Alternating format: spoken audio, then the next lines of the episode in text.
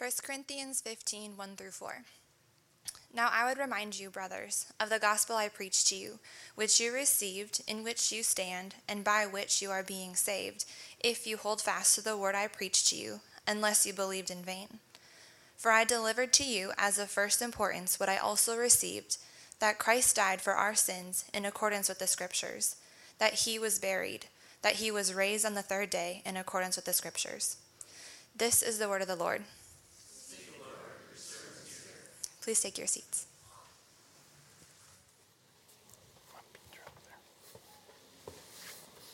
Hey, Taproot, good morning. Good morning. How we doing?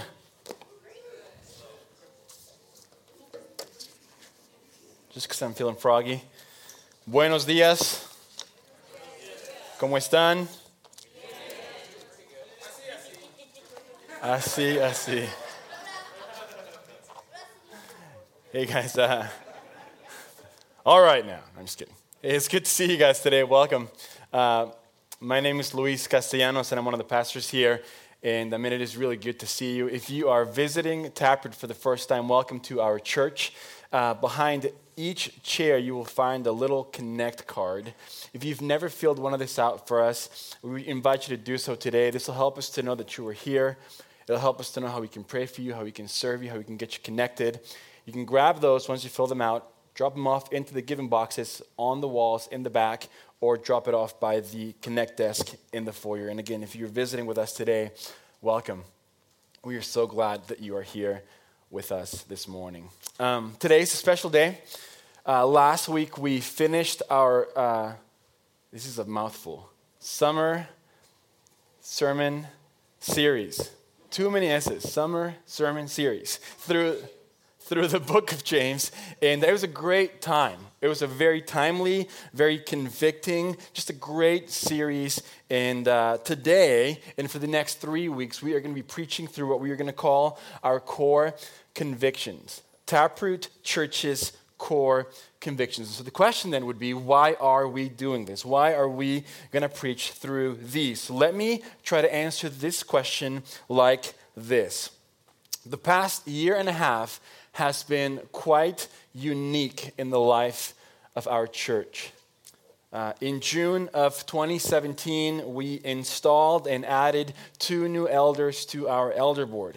In late November, we sent out Dan Braga, who was our lead pastor, and his family to help plant a church in San Diego. In February, my family and I moved up here from Oregon to join the Taproot family and for me to serve here as a pastor. And in April, after years of being a mobile church, we occupied this building. We celebrated Easter as our first gathering in this space.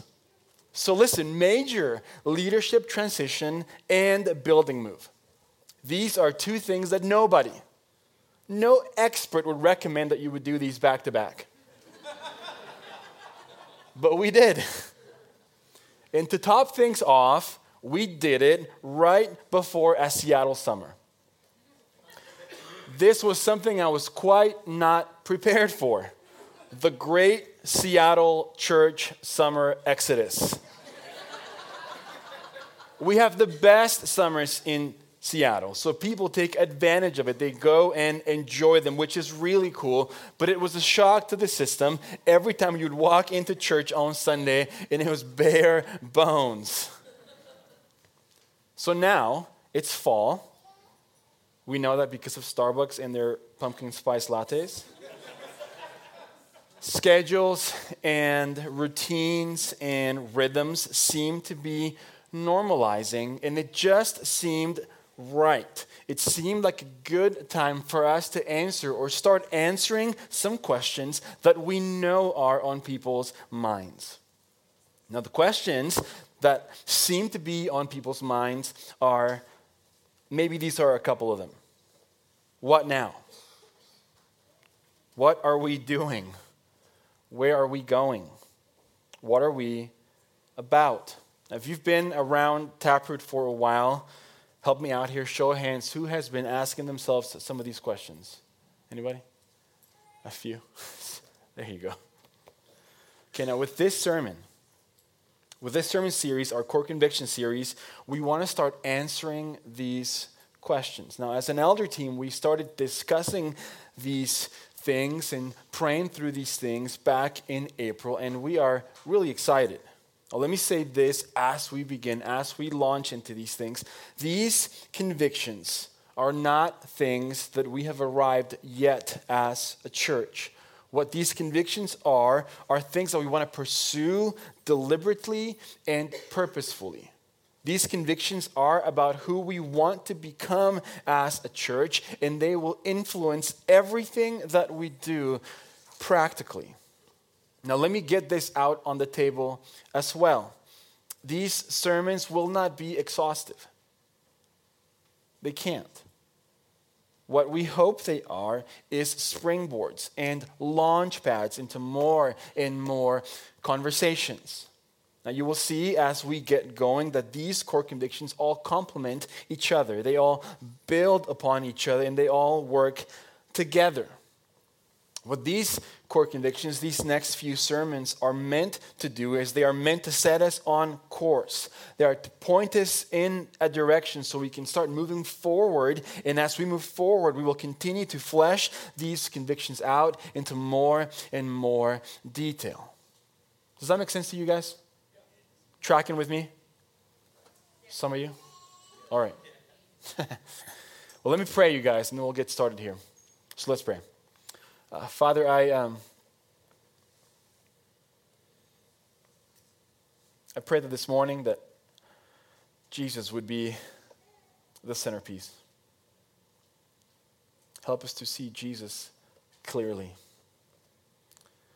As we think about and talk about the gospel, let it affect us, God. Thank you for your word, the Bible. Speak to us, God. Let us see wonderful things in it. Draw people to yourself, God. Do the work that only you can do. You know every circumstance in this room. Meet your people.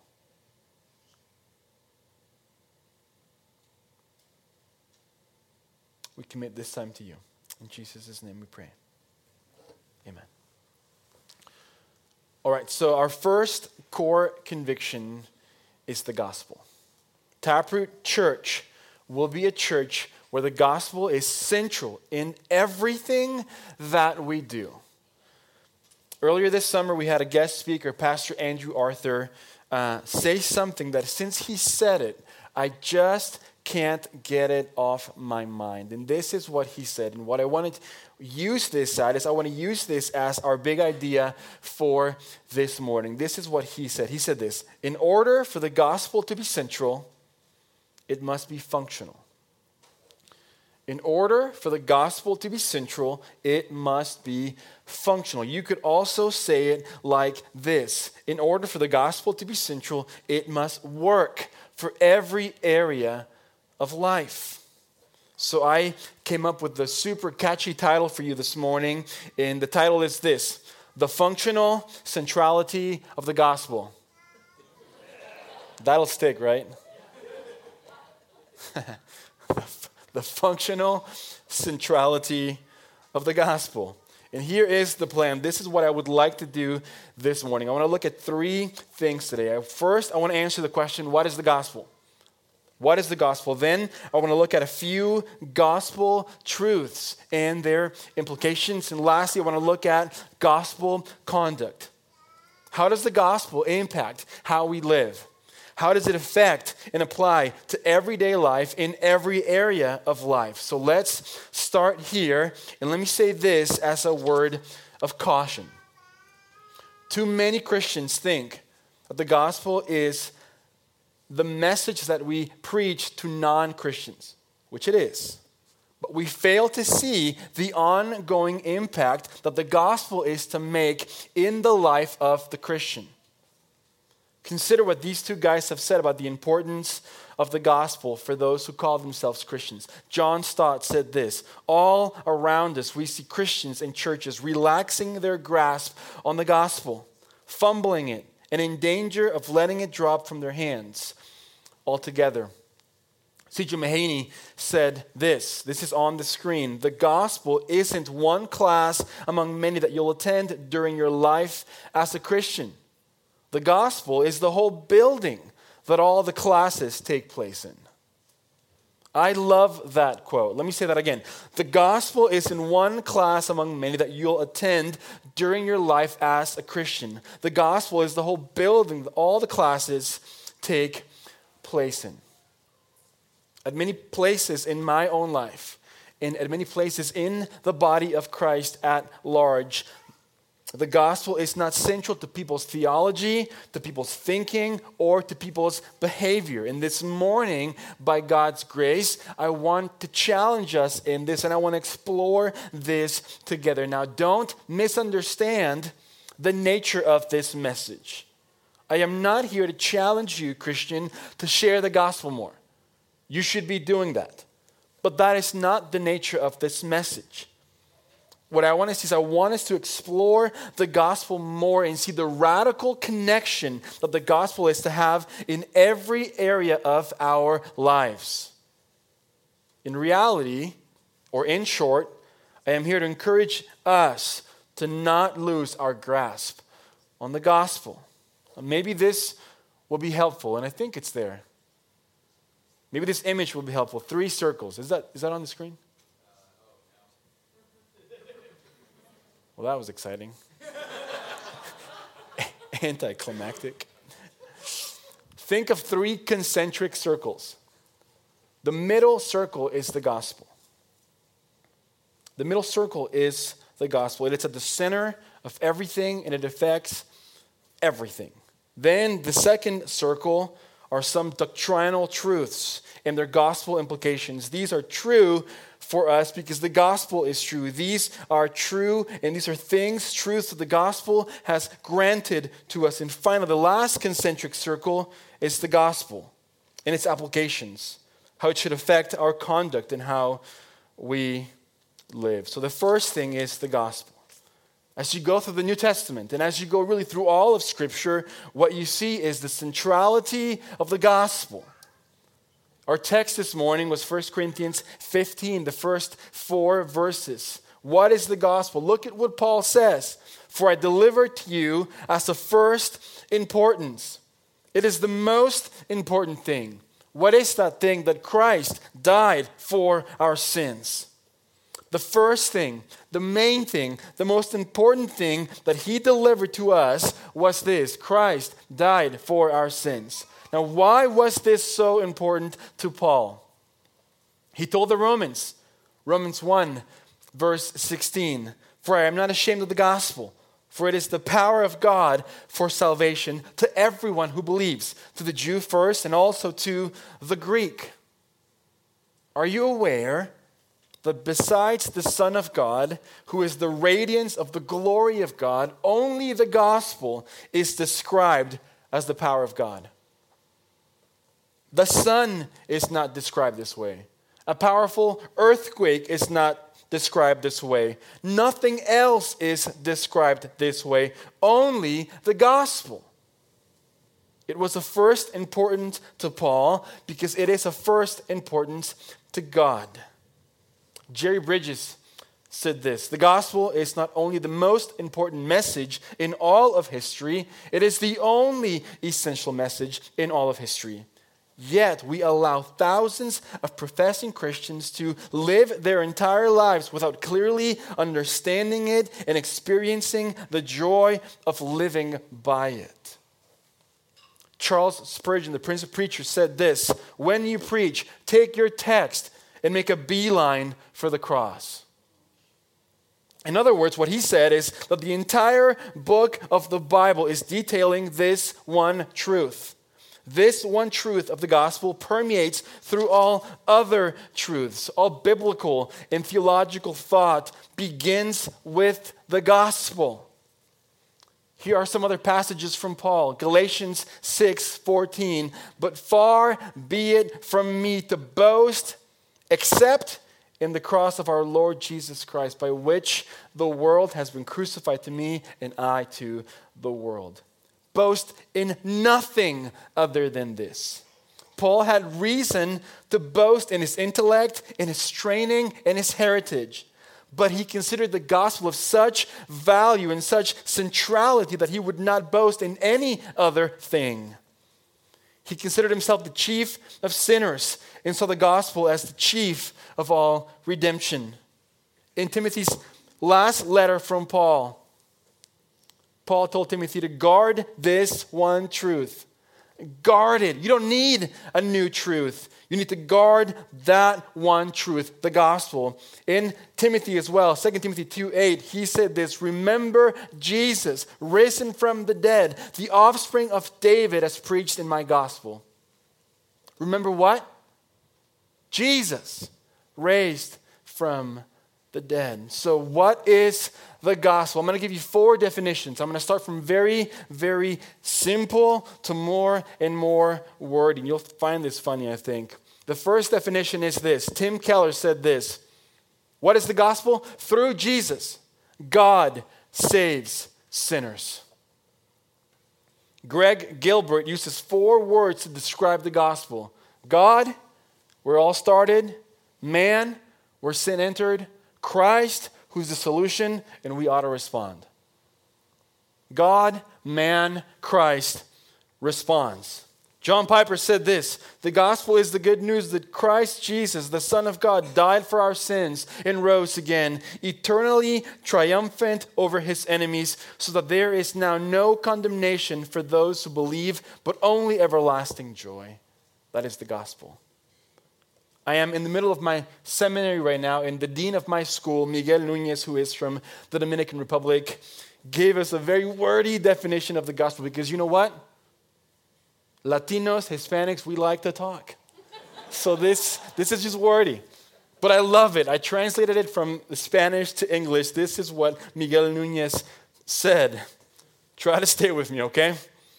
I'll go slow.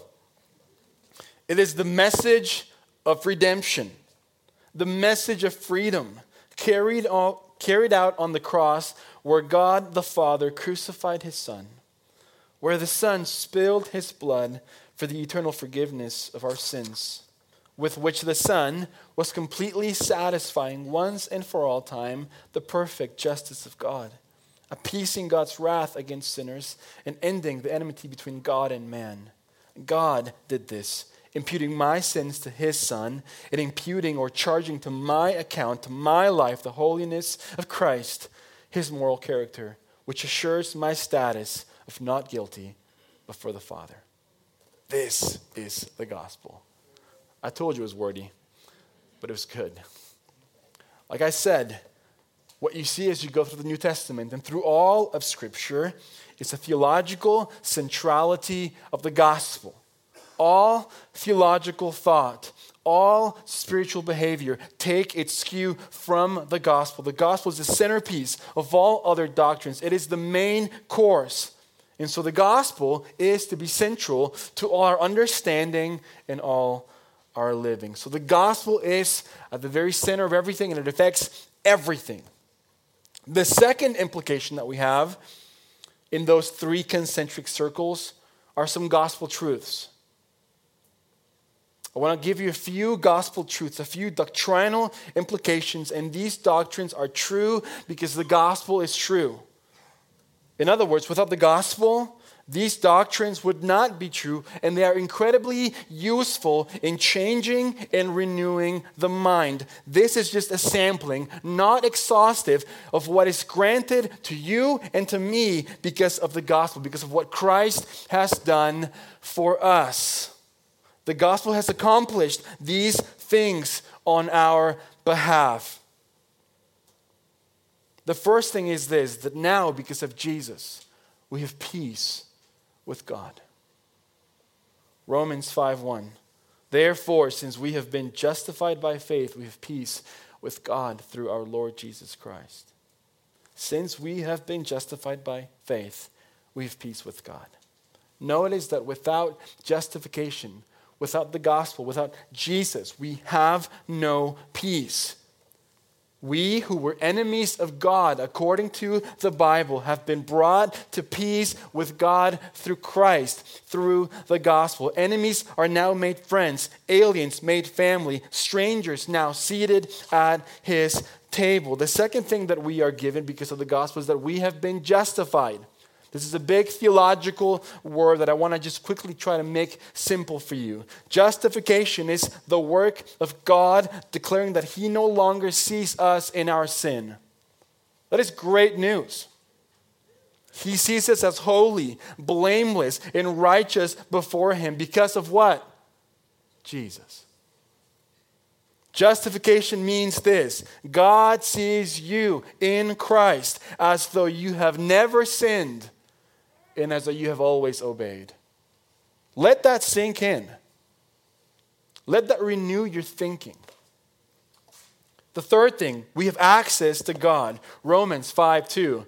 Through him, we have also obtained access by faith into this grace in which we stand and we rejoice.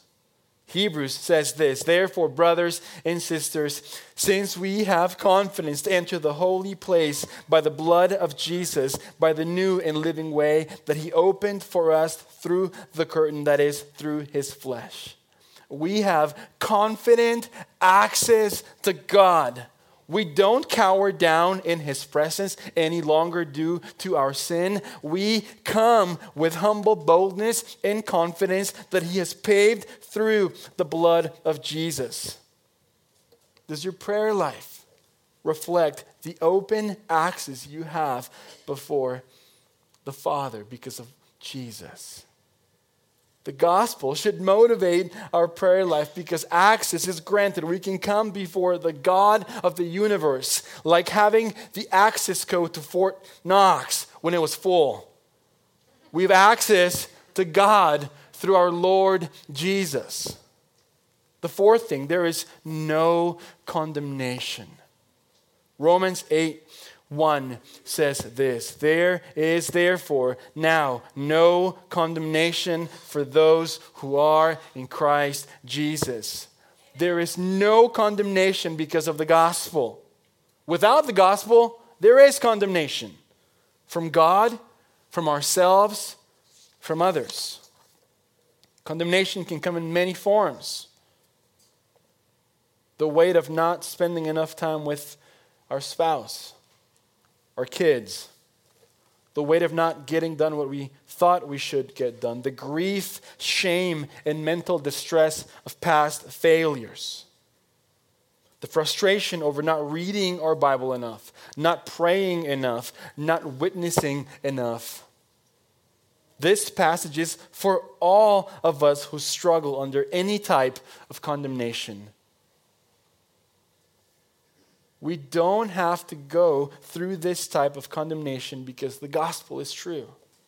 Now, you might be thinking, aren't I supposed to feel bad for the sins that I've committed? Well, yes.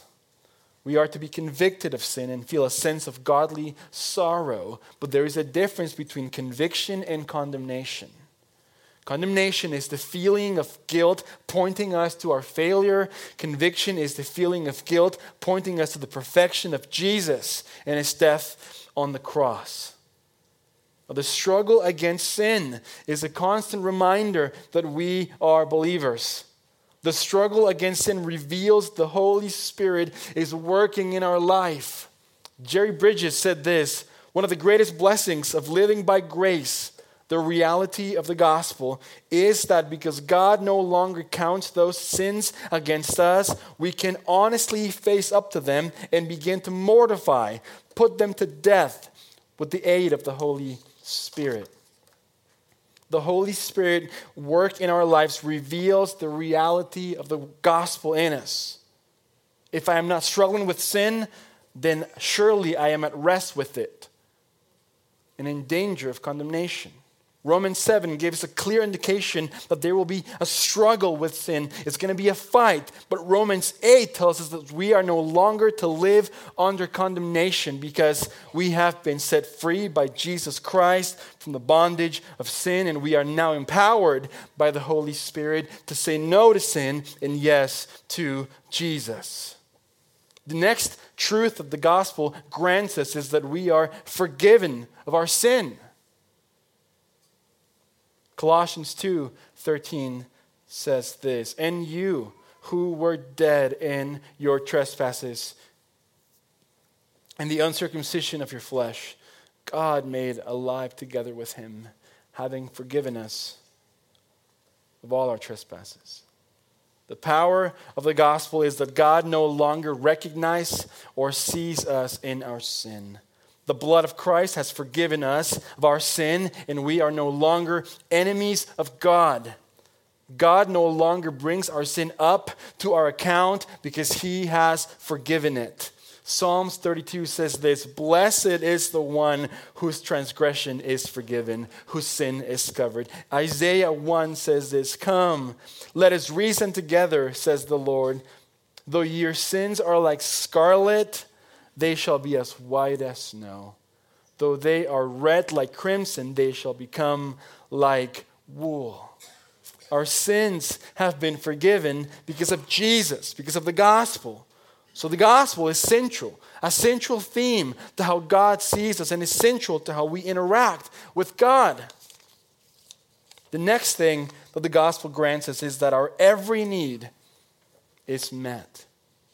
Romans 8:32 says this. Listen to this. He who did not spare his own son, but gave him up for us all, how will he not also with him graciously give us all things? Do you see what motivates God to meet all of our needs? Giving up his son. Albert Barnes said this His giving of his son is a proof that he will give us all things that we need. The argument is from the greater to the less. He that has given the greater gift will not withhold the less. Matthew Henry said, Can it be imagined that he should do the greater and not do the less? That he should give so great a gift for us when we were enemies and should deny us any good thing, now that through him we are friends and children? Thus may we by faith argue against our fear of need. These are just a few things, not exhaustive, just a sampling of truths, of things that are granted to us because of Christ. Now, the third circle in these three concentric circles is gospel conduct. Because the gospel is true, church, how should we live? This is a simple yet profound question. Because the gospel is true, how should we live? How should it affect our life? We should live differently because of the gospel. The gospel changes everything. We so often think that once we are saved, then the gospel stops working in us. The reality is that all conduct and behavior of the Christian life flow from motivation from the gospel. I want to give you just a few examples. Again, not exhaustive of how this is true. The first is our hospitality.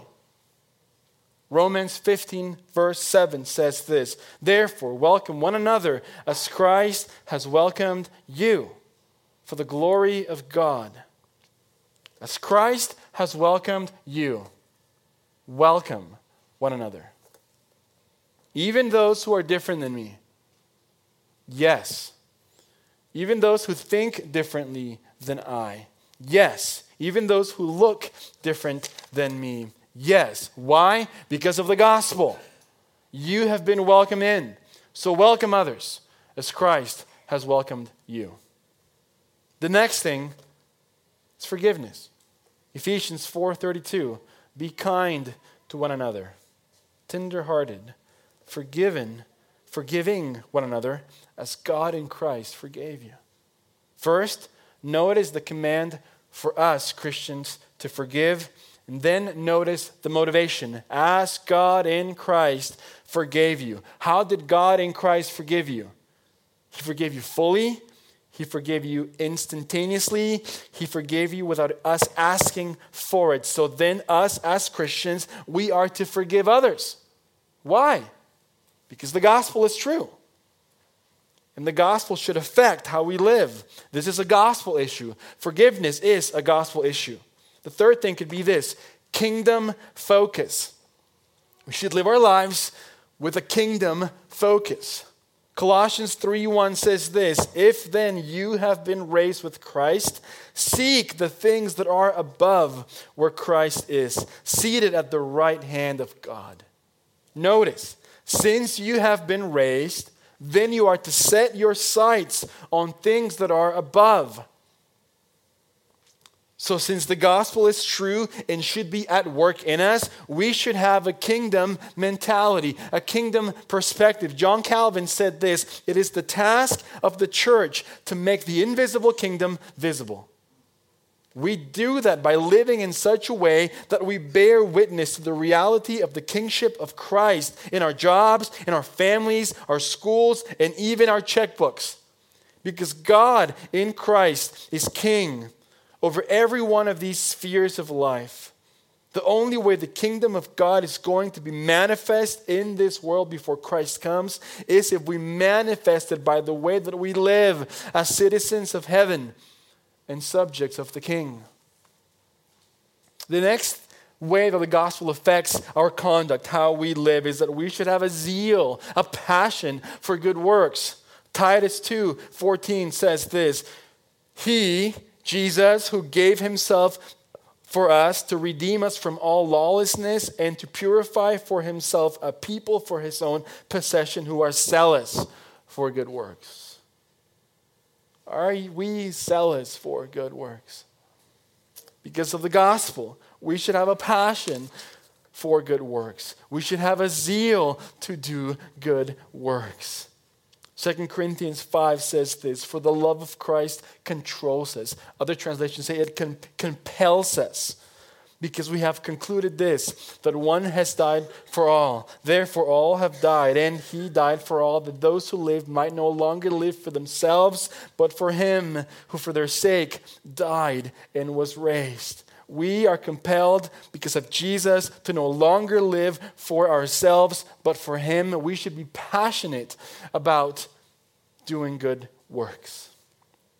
The next thing that the gospel should, the next way it could affect our life is that we ought to excel in our giving. And this is where the room goes quiet. Corinthians 8 says this 2 Corinthians 8 But as you excel in everything, in faith, speech, in knowledge, in all earnestness, and in our love for you, see that you excel in this act also, the act of giving. I say this not as a command, but to prove by the earnestness of others that your love is also genuine. For you know the grace of our Lord Jesus Christ, that though he was rich, yet for your sake he became poor, so that you by his poverty might become rich. Now notice the connection between the, the, with the Lord becoming poor for us the gospel then gives us a motivation to be great givers. Our Lord gave himself. He was a great giver, and the gospel motivates us to be like him in everything. So if he gives, if he gave, we give. Matthew Henry said this He was born in poor circumstances, lived a poor life, and died in poverty. And this was for our sakes, that we thereby might be made rich rich in the love and favor of God, rich in the blessings and promises of the new covenant, rich in the hopes of eternal life, being heirs of the kingdom. This is a good reason why we should be charitable to the poor out of what we have, because we ourselves live upon the charity of our Lord Jesus. The gospel should affect our marriage.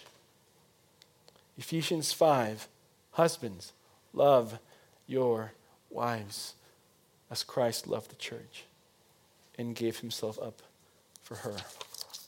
As Christ loved you You know what we do? We love our spouses. And how did he love us? He gave himself for us. He loved sacrificially. We do that. The gospel should also affect how we view race. Ephesians 2:14 says this, "For he himself is our peace, who has made us both one and has broken down in his flesh the dividing wall of hostility." The good news of Jesus has the power is the only thing that has the power to break down racial and ethnic barriers. The gospel should affect every area of our life, even race. The gospel should affect relationships.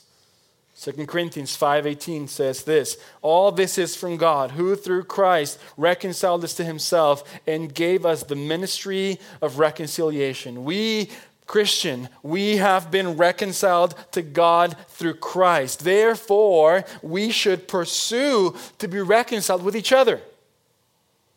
When necessary, we enter into conflict humbly, being willing to listen and have conversation. But the gospel affects relationships. The gospel affects how we view our bodies 1 Corinthians 6 19 says this For you were bought with a price. Glorify God with your body. A few things that come to mind or sleep, how we eat, how active we are. Glorify God with those things. The next thing is the gospel should transform our affections. 2 Corinthians 5:17 says this, "Therefore if anyone is in Christ, he is a new creation. The old has passed away; behold, the new has come."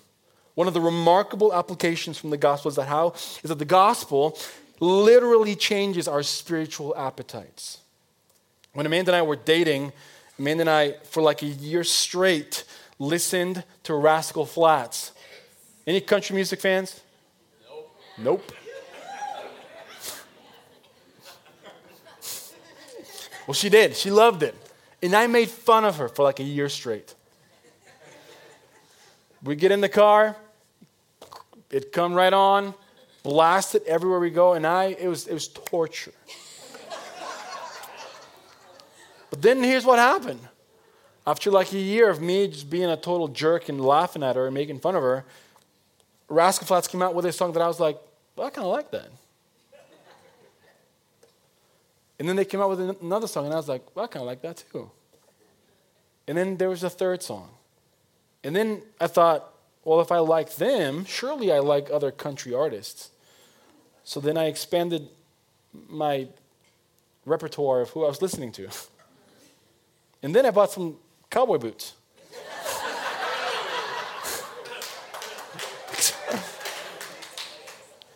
It's true. It, she can. It's a true. This is a true story. Now, as funny as that is, this is exactly what the gospel is doing. Is it is transforming our spiritual palate. It makes us go from never having tasted to enjoying the delicacies of heaven right here on earth. So we no longer know we need to forgive we actually desire to forgive. We no longer know we need to love our wives like Christ loved his church. We desire to love our wives like that. We no longer feel angst over sharing the gospel. We long to share the gospel. Why? Because the gospel has transformed us, and we want it to transform others. Jonathan Edwards said this In other words, only a divinely wrought inward change truly and lastingly motivates rebels to lay down their arms in glad obedience. God grants a new inclination. So, all Christian conduct, all Christian behavior flows from the gospel. Because the gospel is true, then we, church, are to live a certain way. So, what you have is the gospel at the center of life, permeating all that we are and do. And it affects the way we interact with God, it affects how we interact with each other, and how we live each day. Because the gospel changes everything. The gospel changes everything. Let me explain that little phrase like this. The gospel changes everything. That means that we understand the staggering weight of what God did for us, the depth of our sinfulness, and the height of God's mercy. That means we don't serve God in isolation. We join with the community of His church and we become family who lives to worship God together. That means we run from sin, from our selfishness, our gossip, our insecurity, our pride, our lust, our greed, our discontentment, our jealousy, and we repent in glory in grace. That means we cultivate disciplines, disciplines in our lives that make us more like Jesus reading and memorizing His Word, praying and sharing the good news of the glorious gospel with others. That means we grow in maturity through listening to biblically grounded sermons and soul enriching music and reading books that inspire us to live kingdom focused lives. That means we use our time in a way that is profitable, avoiding both laziness and sinful busyness, and practicing self denial. That means we foster relationships that will build up by rejoicing in our family, nurturing good friendships, and considering romantic relationships from God's perspective. That means we love God more and more each day. Every day we die a little, a little more to our old selves, and live a little more like Christ. That's what we are called Christians because we are of Christ, for Christ, with Christ, and in Christ alone. Let me just give you a few practical suggestions. How can you practically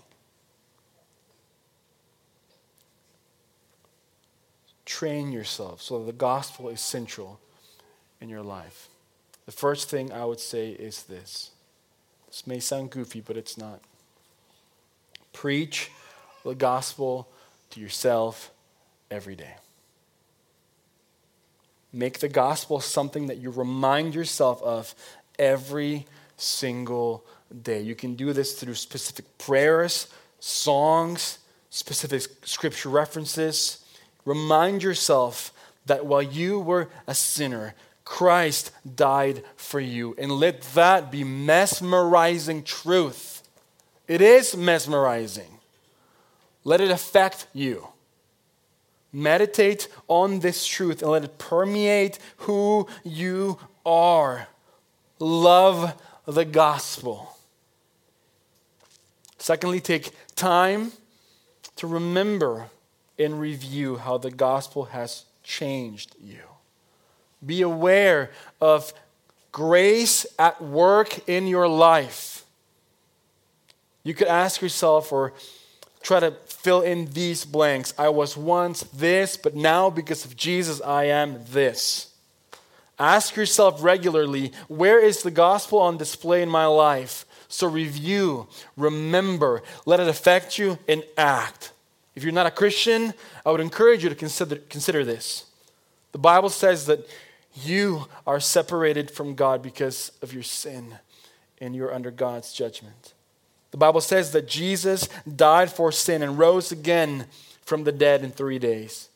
And the Bible says that if we believe on the Lord Jesus Christ, we shall be saved. So if you're not a Christian, we would invite you this morning to begin the process of change from being a sinner and separated from God to a child of God with full access to God by believing in Christ as your Savior. So, today, you can begin to review how the gospel has changed you because you've believed in Christ and have been saved from the wrath of God. Lastly, I would say that you should study, church, study other gospel applications. The list I gave you is not exhaustive, but rather it should just whet your palate a little bit for more gospel reality.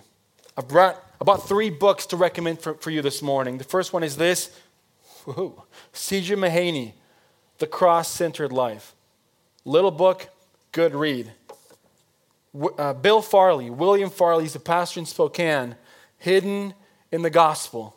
Bill's a good friend of mine. This is a great book, Hidden in the Gospel. And lastly, I cannot say enough about this book. This book is written by a guy named Milton Vincent. He has a Puritan name, but he's not a Puritan. this book is called A Gospel Primer for Christians. This book is fantastic. This book is really, really good. So if you get any of those three, this is the, this is the really, really good one. Okay? The other ones are good, but that one is really good. So when you study, read the scriptures, look for gospel. Take time to review the gospel and its applications to your life. And by the grace of God, by the grace of God, may we as a church, for the rest of our days, may we be a church where the gospel is central. And that it permeates everything that we do, who we are and may we be a people who live our lives in the functional centrality of the gospel. Let's pray. Lord,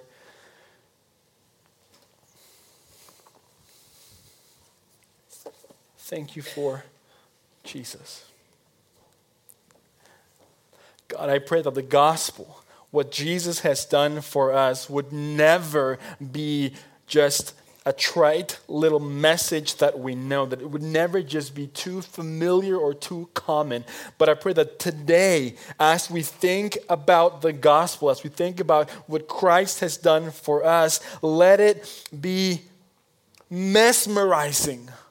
Let it affect us anew and again. I pray that as we think of the gospel, God, may it affect and change how we live, how we relate to our spouses and our kids and our families and friends and coworkers and our neighbors and those who are different than us.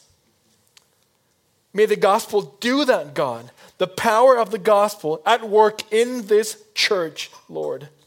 Help us to never, ever lose our grasp on the gospel but let it be the centerpiece, the main course of all that we do for the rest of our days. Every sermon, every song, every event, everything that we do, let it be drenched in gospel. And I pray that many people would hear the gospel and come to faith in Christ. That because of the gospel, many souls in Burien would come to know you, God. And from this body, may they also go and plant new faith families. Would you do that, God? We ask you. So, as we sing this morning, as we respond with communion, may the songs, may the remembrance of your death through the bread and the wine, let it do something to us today, God. And if anybody here is not a Christian, may they see the beauty of Christ. And may they come to saving faith in Him today. I pray this in your wonderful name. Amen.